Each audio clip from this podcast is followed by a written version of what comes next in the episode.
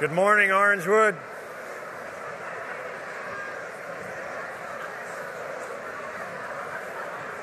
Strange.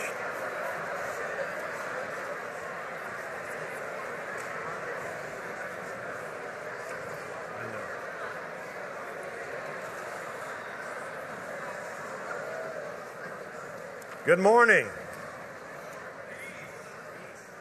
Peace.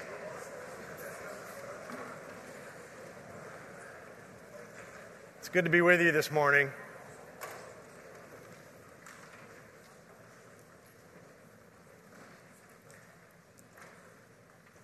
I believe God's given me a message for me and for us this morning. Always have that fear in my heart that I will in no way be able to deliver it in and of myself, and that's true. Um, but I'm excited about what I'm sharing with you this morning. I want you to use your imagination quite a bit this morning. We're going to start out with um, kind of a vision. I want, I want you to picture this with me. As a boy, Samuel, coming from a large family, he never heard his father tell him, I love you. Some of us have shared that experience, coming from homes with dads who just didn't have the emotional capacity to communicate love very well. Yet Sam would find his place, his place to prove his worth. Since his childhood paper route at age 14, working with his brother, Ben, they started a business. And they had a vision that one day they would perhaps be in business together. And Samuel, through these early childhood experiences with his uh, um, entrepreneurial savvy, he decided that he was going to one day he was going to own a business, maybe a store, maybe a restaurant. As they grew, the dream came to fruition, and he and Benjamin partnered together and they started their first business, a little restaurant, 10 stools, four tables. Small little place. But it made a profit. With things looking good into year two, the brothers purchased another location. Things were looking good. Then the unexpected tragedy struck. Benjamin, Sam's brother and lifelong business companion, died in a horrific plane crash.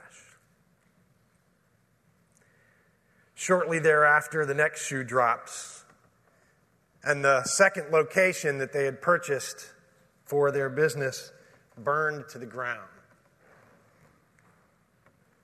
And the loss was not insured. What would Sam do? What would you do in the face of such circumstances? Now, I want to ask you what life experiences do you bring into this room this morning? Real ones. Not imaginary, not part of some imaginary picture, but real ones. Life is hard, and it's awfully fast these days. What would you do in the face of such circumstances as Sam's, what are you doing in the face of your own circumstances? How are you really doing? How is Chuck Berry really doing?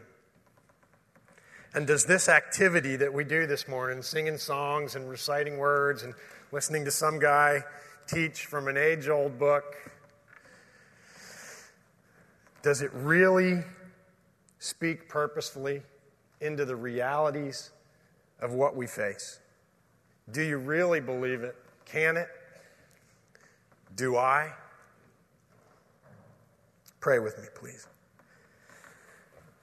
Father in heaven, I want to thank you and just praise you that I do believe that what we're doing here today as family has everything to do with the hardest of life circumstances. It has everything to do with the most intimate details of, of our lives, from the very mundane to the life shattering. I believe it. And I pray this morning that you would use this clay vessel to bring your message by your Spirit to every heart here, including mine, probably at the top of the list of need. Father, speak to us. Pour out your Spirit afresh. Revive us, encourage us, bless us. We need you to come. And we commit this time to you and we pray this in Christ's name. Amen. Hey, I want to look at four snapshots, four more snapshots along the timeline of history two from our past, one very present, and then one future. I believe that God has given me a message and wants to use this panorama to touch your soul, to quicken your spirit, to deepen your heart and your relationship with Him and each other. Snapshot one. You ready? Here we go. To have to move kind of fast. Snapshot one. Imagine it. God's people on the edge of the Red Sea. You know the story. The slaves of Egypt. They were enslaved for 430 years. Imagine. Everything you've ever known is slavery. Everything your daddy and your granddaddy has ever known is slavery. To generations back, 10, 20 generations back, it's all slavery. And something incredible has happened. This shepherd, who was once an Egyptian prince, has come and he's taken on Pharaoh. And you've witnessed plagues, amazing plagues, bizarre things you've seen and you've actually been ushered out of Egypt, one million strong. All of these descendants of Jacob and his sons leaving Egypt. And you're being led by this unusual man named Moses. And you're just amazed at what's happening to you. The Egyptians are even handing over their wealth to you as you leave town. What a bizarre experience. What an amazing thing. And then you're brought to the edge of something, brought to the edge of the Red Sea. But not even that. What are you led by? You're led by like a cloud, a pillar of fire and smoke. There's an angel that's actually involved leading the procession. These are unbelievable experiences, unbelievable things going on and you're led to the edge of the Red Sea, and there you are, and you're told to stop, and you stop. And then there's this murmur in the camp, and suddenly you you hear, you see the dust on the horizon, and the Egyptian army's coming. And what do you do in light of all that you've experienced, in light of all that you've seen? What do you do? You're on the edge of the Red Sea. What do you do? You panic. Big time. nowhere to run, a leader who says stay put, a God who says be still. And what's your conclusion? Big expletive. We're toast. We're toast. Exodus 14. As Pharaoh drew near, the sons of Israel looked, and behold, the Egyptians were marching after them. And they became very frightened. So the sons of Israel cried out to the Lord, and then they said to Moses, Is it because there were no graves in Egypt that you've taken us away to die in the wilderness? Why have you dealt with us in this way, bringing us out of Egypt? Is this not the word that we spoke to you in Egypt? Big, I told you so, saying, Leave us alone that we may serve the Egyptians. For it would have been better for us to serve the Egyptians than to die in the wilderness. What emotions are God's people experiencing and expressing? Fear, anger, self pity, judgmental attitude and spirit, self righteous sarcasm. Can you hear it in those questions? A sense of impending doom, hopelessness.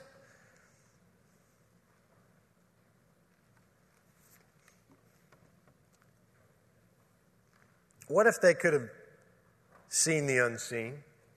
What if they could have hit pause in their circumstances and TiVoed it and moved forward and hit play? What would they have seen? this throng of million slaves on the other side of the Red Sea, rejoicing, celebrating, worshiping God. And where is the enemy? Gone. Utterly destroyed.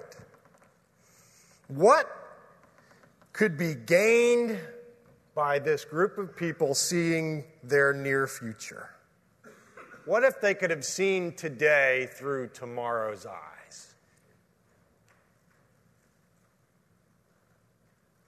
What did they seemingly miss back on the other shoreline? Think about it with me. Hindsight's 2020, easy for me to say. What did they miss though? God's presence in the midst of their circumstances? Accomplishing his promised will? Duh, a pillar of cloud and fire that's leading you. And when the army of Egypt comes barreling down, what did this pillar do? It moved in between the people and the army itself to guard them and protect them. What did they miss? Why did they panic? Hindsight is 2020. In a word, they panicked because of unbelief. Imagine the generational inertia of slavish thinking. They weren't used to having hope for the future, were they? They weren't used to being able to look out and have a vision for their life. Viktor Frankl wrote a book called The Meaning of Man. He was a Holocaust survivor. And in this book, golly, it's amazing. He writes about his experience with um, Jews in captivity, and he's talking about the, there were those in the camp that had this uncanny ability to withstand whatever the Germans threw at them. And he discovered that there was this common factor in those who had this ability to withstand it all. And the common factor was this those who were able to withstand somehow had the ability to see today through tomorrow's eyes and they, were, they could envision themselves having prosperous lives out in the future beyond the prison camp experiences. And because of that perspective, they were able to withstand what happened to them in the immediate with grace and power. Unlike the people of God at the edge of the Red Sea. Snapshot number two. Where are we now? God's people at the edge again of what? The promised land. Man, they've been through a lot now. They've been through more. They crossed the Red Sea. They've been down to Mount Sinai. God has visited them. God spoke to them on the mountain and they couldn't, they didn't want to hear that. Said, Moses, you do the talking. This is too much for us. Moses leaves. He's gone for quite a while. You know, they kind of lose it there for a while and worship a golden calf. Moses comes back. Some more miraculous things happen. God takes care of them, leads them through the wilderness, leads them right up to the edge, right up to the edge. God's people on the edge of the promised land. Numbers 13. Moses gave this account. We went into the land to which you sent us, they said. He sent in 12 spies, one from each tribe of Israel. We went into the land to which you sent us, and it does flow with milk and honey, just like God said it did. Here's the fruit. Guess what? They brought back one cluster of grapes. It took two guys to carry this one cluster of grapes on a pole. That's the kind of fruit we're talking about. That's how fertile this land that God is enjoying to give to his people. He's promised that it would be so. He's calling them to go into the land. He tells them that he will give them the land. So the spies go in, they come back, and what do they say? The land is what you said it would be. But the people who live there are powerful. And the cities are fortified and very large. We even saw descendants of Anak there. The Amalekites live in the Negev, the Hittites, Jebusites, Amorites live in the hill country, and the Canaanites live near the sea and along the Jordan.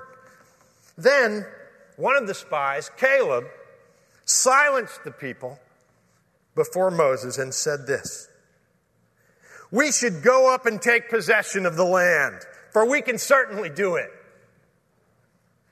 But the men who had gone up with him said, We can't attack those people. They're stronger than we are. And they spread among the Israelites a bad report about the land they had explored. They said, The land we explored devours those living in it. All the people we saw there are of great size. We saw the Nephilim there. The descendants of Anak came from the Nephilim. We seemed, listen, we seemed like grasshoppers to them we seemed like grasshoppers. Nope. We seemed like grasshoppers in our own eyes, and we looked the same to them. Okay, what's the immediate response? What's the immediate reaction of the people of Israel on the edge of the promised land? Big expletive. No way we can take this land. We're like grasshoppers, big giants. Big walls. No way. What did they express?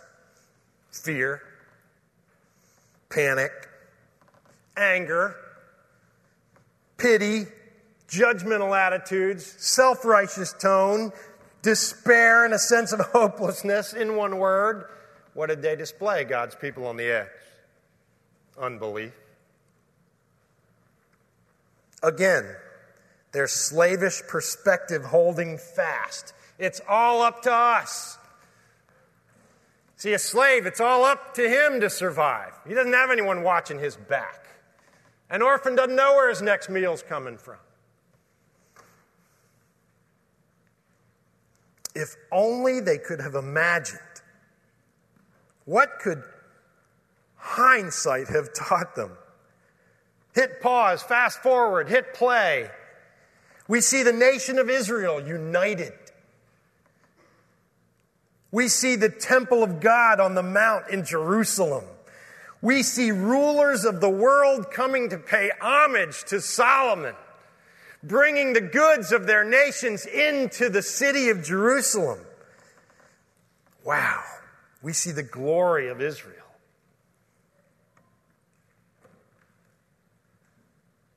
What did they miss back there on the edge of the promised land? God's presence in their midst, in the middle of their circumstances, right smack in the middle of it, accomplishing His will and fulfilling His purposes. Why was fear the predominant emotion of God's people on the edge of what God had promised? In a word,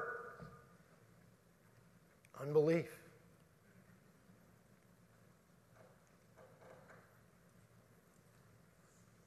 If only they could have imagined. Then they could have had a different perspective. If they could have seen today through tomorrow's eyes. And some did. Caleb and Joshua. They came back with a completely different report, didn't they? We can surely do it. Let's go.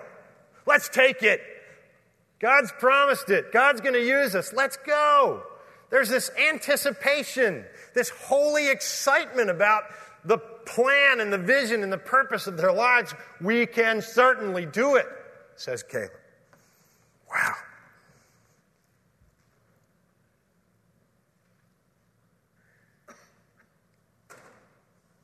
Instead of pessimism, if the people could have imagined, there would have been praise, anticipation, anticipation, excitement, and they would have moved into the promised land they would have rolled, man. Snapshot three God's people on the edge of what? Of the final promised land. Chuck, what's that picture? Tell us that Bible story. What does that picture look like? You know what the picture is? Click, click, click. It's you. It's me. God's people standing on the edge of the ultimate, final promised land. Is there something in your heart this morning that's just going, oh, that's, that's, that's kind of a letdown, Chuck? You were kind of building there with these pictures. This third one, it's kind of a letdown. There's the problem. And it's in me and it's in you. There's the problem. What do you mean?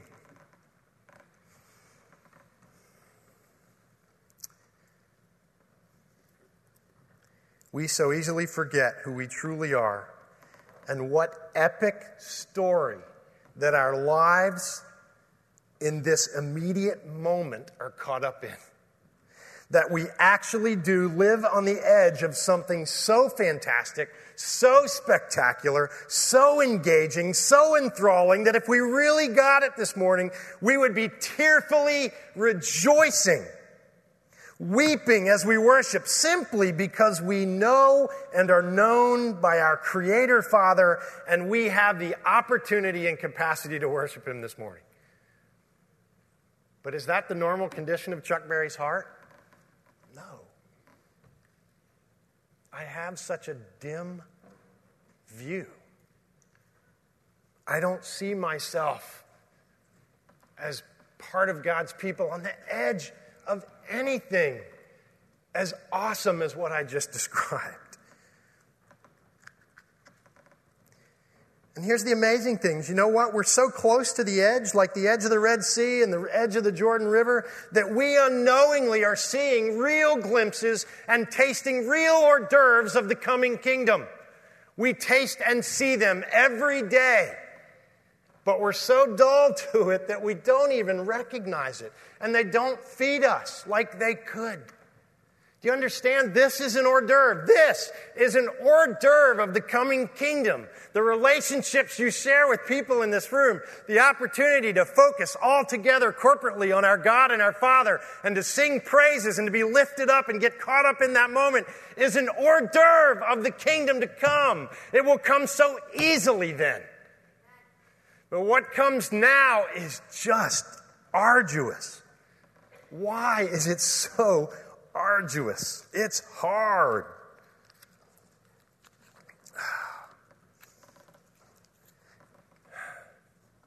Our, pro- our propensity to run from the true God and the reality of His work and His promises, the steady impact of a curse ridden world that's broken, a system, a world system that denies God His due, the influence of an enemy, Satan, who actively, listen, actively seeks to vex, confuse, and blind us to the reality of this coming kingdom.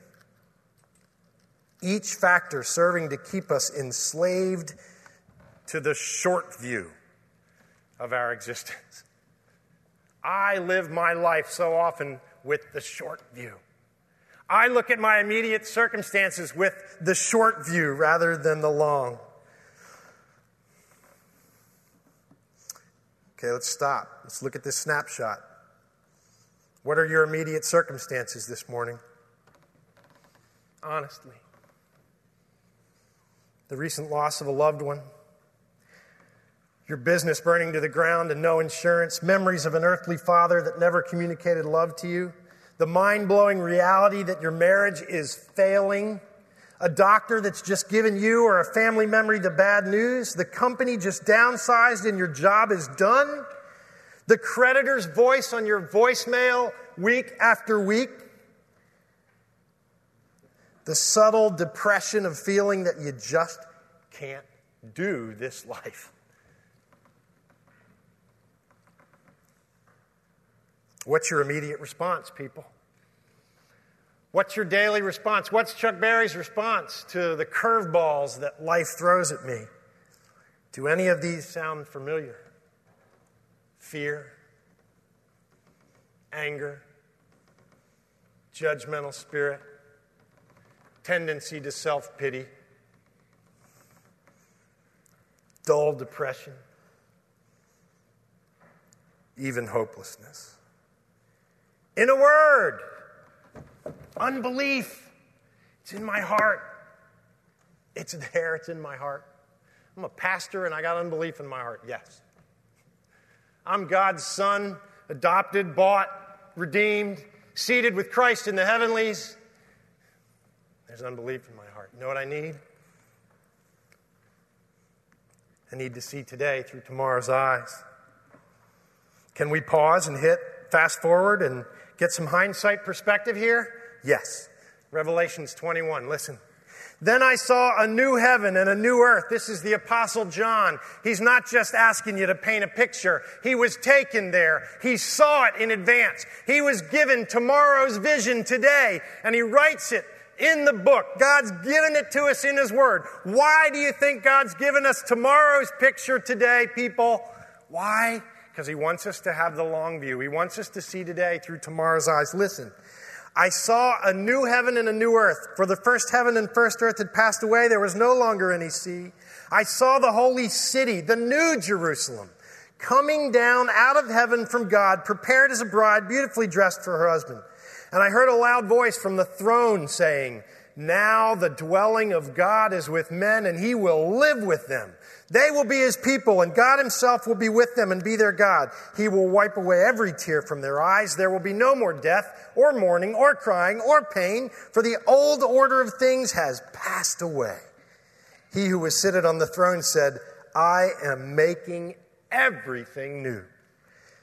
I did not see a temple in the city because the Lord God Almighty and the Lamb are its temple. The city doesn't need the sun or moon to shine on it, for the glory of God gives it light, and the Lamb is its lamp. The nations will walk by its light. Listen, who? The nations will walk by its light, and the kings of the earth will bring their splendor into it. And no day will its gates ever be shut, for there will be no night there. The glory and honor of the nations will be brought into it. What, Chuck? The glory and honor of the nations. Will there be nations in heaven? Yes. Will there be cities in heaven? Yes. Will there be people in heaven? Yes. Who will they be? They will be us. There is a full kingdom coming. It's coming. It's already on its way. The long view. Nothing impure will ever enter it, nor will anyone who does what is shameful or deceitful, but only those whose names are written in the Lamb's book of life. Wow. No long, listen, Revelations 22 3, no longer will there be any curse. Thank you. No longer will there be any curse. The throne of God and of the Lamb will be in the city, and his servants will serve him. They will see his face and his name will be on their foreheads. If we could only imagine, then we would see today from a different perspective. We would, by faith, we can, by faith, by God's grace, we will more and more, family, by faith, take the long view of our immediate situation and give God the glory in the midst of it. Listen, the fullness of God's eternal kingdom is presently on approach. We live, I love living here because I love airplanes, and there's always one flying over my house. Anybody else have that experience? These big, huge jets, they're always flying over my house. And I love it when the flaps come up, right when they're coming over my house. You hear that? It's like, it's like the plane's shifting gears. You know, and maybe they are, maybe they're powering down a little bit, but the flaps come up and you can hear it inside my house. I hear this plane. It's on approach and I can hear the resistance of the air hitting the flaps of those wings. Can you hear the resistance of this world as God raises the flaps on his coming kingdom? He's bringing it in. The kingdom's coming through God's chosen vehicle. Guess who that is? It's us. Do you realize that we are the edge? We are the edge. Wherever you go, there the kingdom is. It's awesome. We're not just on the edge, about to step over. We are the edge. And as you advance, the kingdom advances.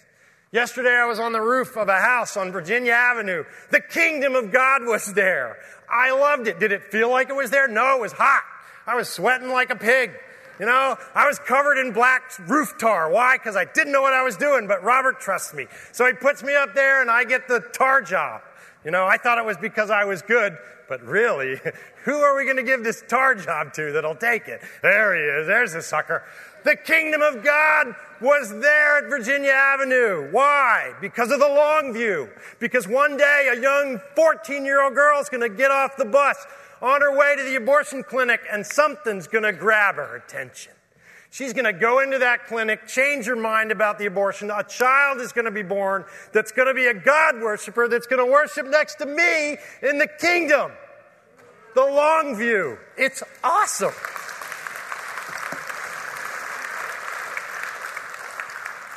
God seeks to use you and me to make his kingdom visible.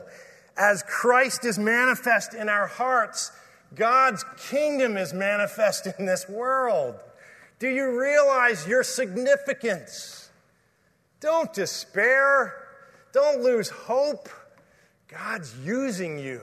He has plans, plans that He's had before the foundations of the world, and nothing can thwart them. Nothing. God uses, listen, God uses trials and sufferings and the fact of our impending physical death to unhinge us, to cut the chains, if you will, to set us free from this immediate temporal perspective of the short view. That's why James says, consider your trials pure joy. They're actually being used to set you free. Listen, what killed the Egyptian army? What killed the Egyptian army? The obstacle. That hit me last week. I was like, wait a minute. The very thing that they saw as a boundary, an obstacle, it's keeping me, it's a hurdle, I can't get over it. God uses the obstacle to destroy the enemy. Cool. God's people on the edge of the promised land. What's the obstacle? Big people and big walls. Well, let me refresh your memory. I remember some big walls coming down. And when they came down, what did the people inside the city do because the walls came down? They fled. I remember a giant. He was a descendant of Anak. His name was Goliath, nine foot three. I'd love to be that big. A giant, he's the obstacle a shepherd who would one day be king, nails him with a rock. He falls. Philistines fled. God is in the habit of using the very obstacle that you are prone to despair about to destroy your ultimate enemy to set you free. Now, listen, doesn't mean he's going to set you free today. You might have to wait. You might have to be still and know that I'm God for a while, he says. He doesn't always do it the way we want, in the timing that we want. But his plan is sure. Your future is secure. And whatever he is withholding from you now, you will be grateful in the end. One thing Curly said from City Slickers. Remember that? What's the secret to life, happiness? One thing. David says, One thing I've asked from the Lord that I shall seek. What does he ask? David, one thing. What does he ask? That I may dwell in the house of the Lord all the days of my life. God, I just want to be with you. I want to behold your beauty and I want to meditate in your house. Paul, Philippians 3. What's more, I consider everything a loss compared to the surpassing greatness of what? Knowing Christ Jesus our Lord, for whose sake I've lost all things. I consider him rubbish that I may gain Christ. I want to know Christ and the power of his resurrection and the fellowship of sharing in his sufferings. Why? Because Paul got it. Sufferings unhinged him from the shackles of this world system and opened up his eyes and his mind to the reality of a coming kingdom that he was given his life for in the first place. Wow. I press on to take hold of that which Christ took hold of me. Brothers, I don't consider myself yet to have taken hold of it, but one thing I do, forgetting what is behind and straining towards what is ahead. Does that sound like the long view to you? Okay, we got to wrap.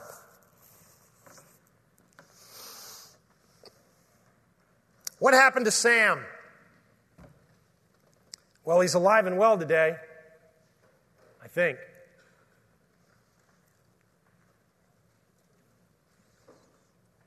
And he presses on as he pressed on through those early life challenges by taking the long view. He's become quite a success story, but not because of his human savvy. He would tell you it has to do with where he is this morning in church with his family and his grandkids. He's not in his boardroom and he's not making some business deal. In fact, today, every one of his 1,300 restaurant locations are closed because of his long view. Samuel Truett Cathy. We're blessed in this community by Chick fil A's. They serve our kids lunch at school. There's a man with a long view because God has a hold of him and he knows it and he sees it. And he's just committed everything that he does to the long view. And now he's using his wealth to start foster homes and all kinds of amazing things. You with me? I haven't talked a whole lot about heaven, have I? Other than the fact that it's a sure reality. And it's not some pie in the sky thing where you're going to float around in disembodied spirits and play the harp and sing hymns all the time. It's nothing like that. You know where that idea came from? Satan. And Satan would love to keep you out of Revelations 21 and 22. Why? Because if you can't imagine it, you can't look forward to it. I know where I'm going on vacation in three weeks, and I'm thrilled because I can just see myself on the beach, Hatteras, Outer Banks, North Carolina, sun, fun, family. It's going to be awesome. I can imagine it. That propels me through days like today. Not that this is suffering or anything, but I'm looking forward to vacation. I can imagine it. Guess what? Satan would love for you not to be able to imagine what heaven is like. It's too big for you to imagine. You can't even get your arms around it, he says. Bull hockey. God gives us all kinds of information in His Word. It's going to be incredible. It's going to be on a new earth. It's going to be a restored creation. Anything out there that you think is beautiful, magnify it by a hundred. And that's what it's going to be like. If you think relationships are good now, wait till you get there. You think work is good now, you enjoy your job, maybe you hate your job. Guess what? When you get to heaven, you're going to have a job that's uniquely designed for you. You're going to love it. You're going to love to go to work. And you're, guess what? You're not going to want to go to work to get away from anything because everything else is going to be just as awesome. It's going to be incredible and we're going to worship the Creator. He's going to keep creating, most likely. That's what He does. We get to explore it, we get to learn, we get to continue to grow. It's going to be awesome. So, what in the world are we so bummed out about? I get bummed out because of unbelief. I get bummed out because I forget the gospel. I get bummed out because I have a hard time believing that the shepherd that the Bible talks about is really a prince and he's the second person of the Trinity. What do we got to do? We got to tell ourselves the gospel. What do we got to do? We got to remind each other of the gospel because you won't be able to tell yourself enough times. We need each other. We got to hang together here and we got to be the edge. We got to be the edge that's moving out into this world out here because they need the gospel. What an adventure. There's nothing more exciting to live your life for. That's what we're about. Woo! Let's pray. Father, Father, we have more to do this morning. Reggie, don't cut any songs. We'll go late. Blame it on me. Tell Jeff it's my fault. Father, Father, oh, thank you. Thank you, thank you, thank you that you are in the midst of our circumstances, whatever they are, you're all over it. It may not feel like it. I'm prone to fear and pity and self righteousness and judgmentalism, but God, you're all over it. You know our names and you know what you're doing and you're calling others to come and, and join this family. Maybe there's somebody here today that's just bummed out. They're hopeless and they're despairing. Father, there's no reason for that. They can come into the family. All they got to do is believe. Believe that Jesus came and died on the cross for their sins, that he came to rescue them. Cry out to Jesus this morning. And if you've known him a long time and you see that unbelief there, cry out afresh. Tell yourself the gospel and rejoice. Father, thank you for what you're going to do. Give us the long view and help us live in light of it every day. Pray this in Christ's name. Amen.